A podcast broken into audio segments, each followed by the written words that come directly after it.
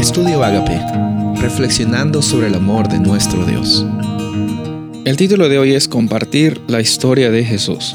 Marcos capítulo 5, versículo 18. Al entrar él en la barca, el que había estado endemoniado le rogaba a Jesús que le dejase estar con él.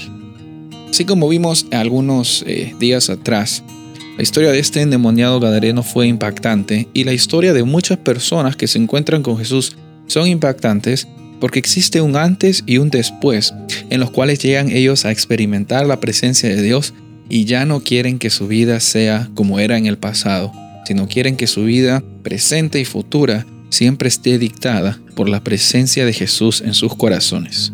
Cuando una persona se encuentra con Jesús, ya ha visto la luz y ya no desea ir en tinieblas más. Es un cambio gradual, es un cambio que no ocurre de un día para otro, en algunas ocasiones vemos de que el cambio es más aparentemente eh, rápido que otros, pero vemos el ejemplo de los discípulos, vemos el ejemplo del el endemoniado Gadareno, vemos el ejemplo del mismo Pablo, eh, llegando a tener un encuentro con Jesús en camino hacia Damasco, y nos encontramos que diferentes personas tienen diferentes procesos de conversión y de encuentro con Jesús. Pero hay algo común en todas estas personas. Si bien es cierto, algunos tienen un proceso más largo, como ser transformado de hijo del trueno a discípulo, apóstol del amor, o también un proceso un poquito más rápido, como en un momento ser transformado de, de perseguidor de cristianos a apóstol perseguido, como es el caso de Saulo Pablo, eh, o también vemos el ejemplo del endemoniado Gadareno que estaba teniendo tanto tormento en su vida y llegó a tener tanta paz que ya no quería dejar a Jesús.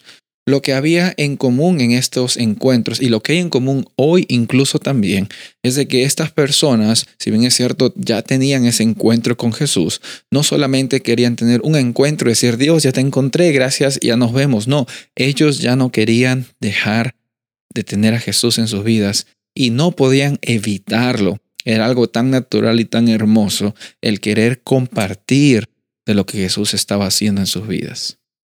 Cuando Jesús entró a tu vida, Él no entró solo para visitarte. Cuando Jesús está tocando la puerta de tu corazón, Él no solo quiere saber cómo estás hoy, Él está anhelando vivir cada momento de tu existencia contigo. Yo estoy seguro que ese camino que tú tienes por delante que lo estás caminando hoy un paso, un día a la vez, no es un camino fácil.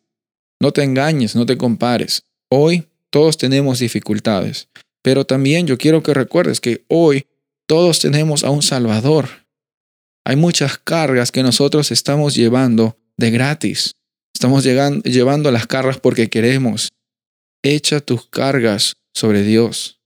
Porque dice Jesús que su yugo es fácil, ligera es su carga, porque Él ya cargó todos los pecados de esta humanidad en la cruz. Y en estos momentos, si tú vas ante la presencia de Dios y tienes a ese intercesor, ese abogado que es Cristo Jesús, tienes hoy la certeza de salvación. No quiero que te olvides esto. Hoy tú eres salvo. Hoy tú eres libre. En Cristo Jesús lo eres. Va a llegar un momento en que eh, ya seamos totalmente transformados, pero incluso hoy tú puedes tener la libertad y esperanza en Jesús. No dejes que nadie ni nada te pongan etiquetas que te hagan sentir menos de lo que tú eres.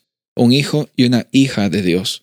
Una persona destinada a un futuro eterno. Una persona destinada a un presente con esperanza. Y en esta ocasión, cuando tienes ese presente con esperanza, para ti, compartir la historia de Jesús, contar lo que Él ha hecho en tu vida, es una segunda naturaleza, como se dice. Es algo tan natural que tú no tienes que esforzarte para hacerlo. Este hombre endemoniado, que era endemoniado, no lo pensó dos veces, empezó a compartir. Que hoy día tu desafío sea compartir y vivir, caminar y sonreír. Porque eso es lo que Jesús desea para ti, todos los días de tu vida. Soy el pastor Rubén Casabona y deseo que tengas un día bendecido.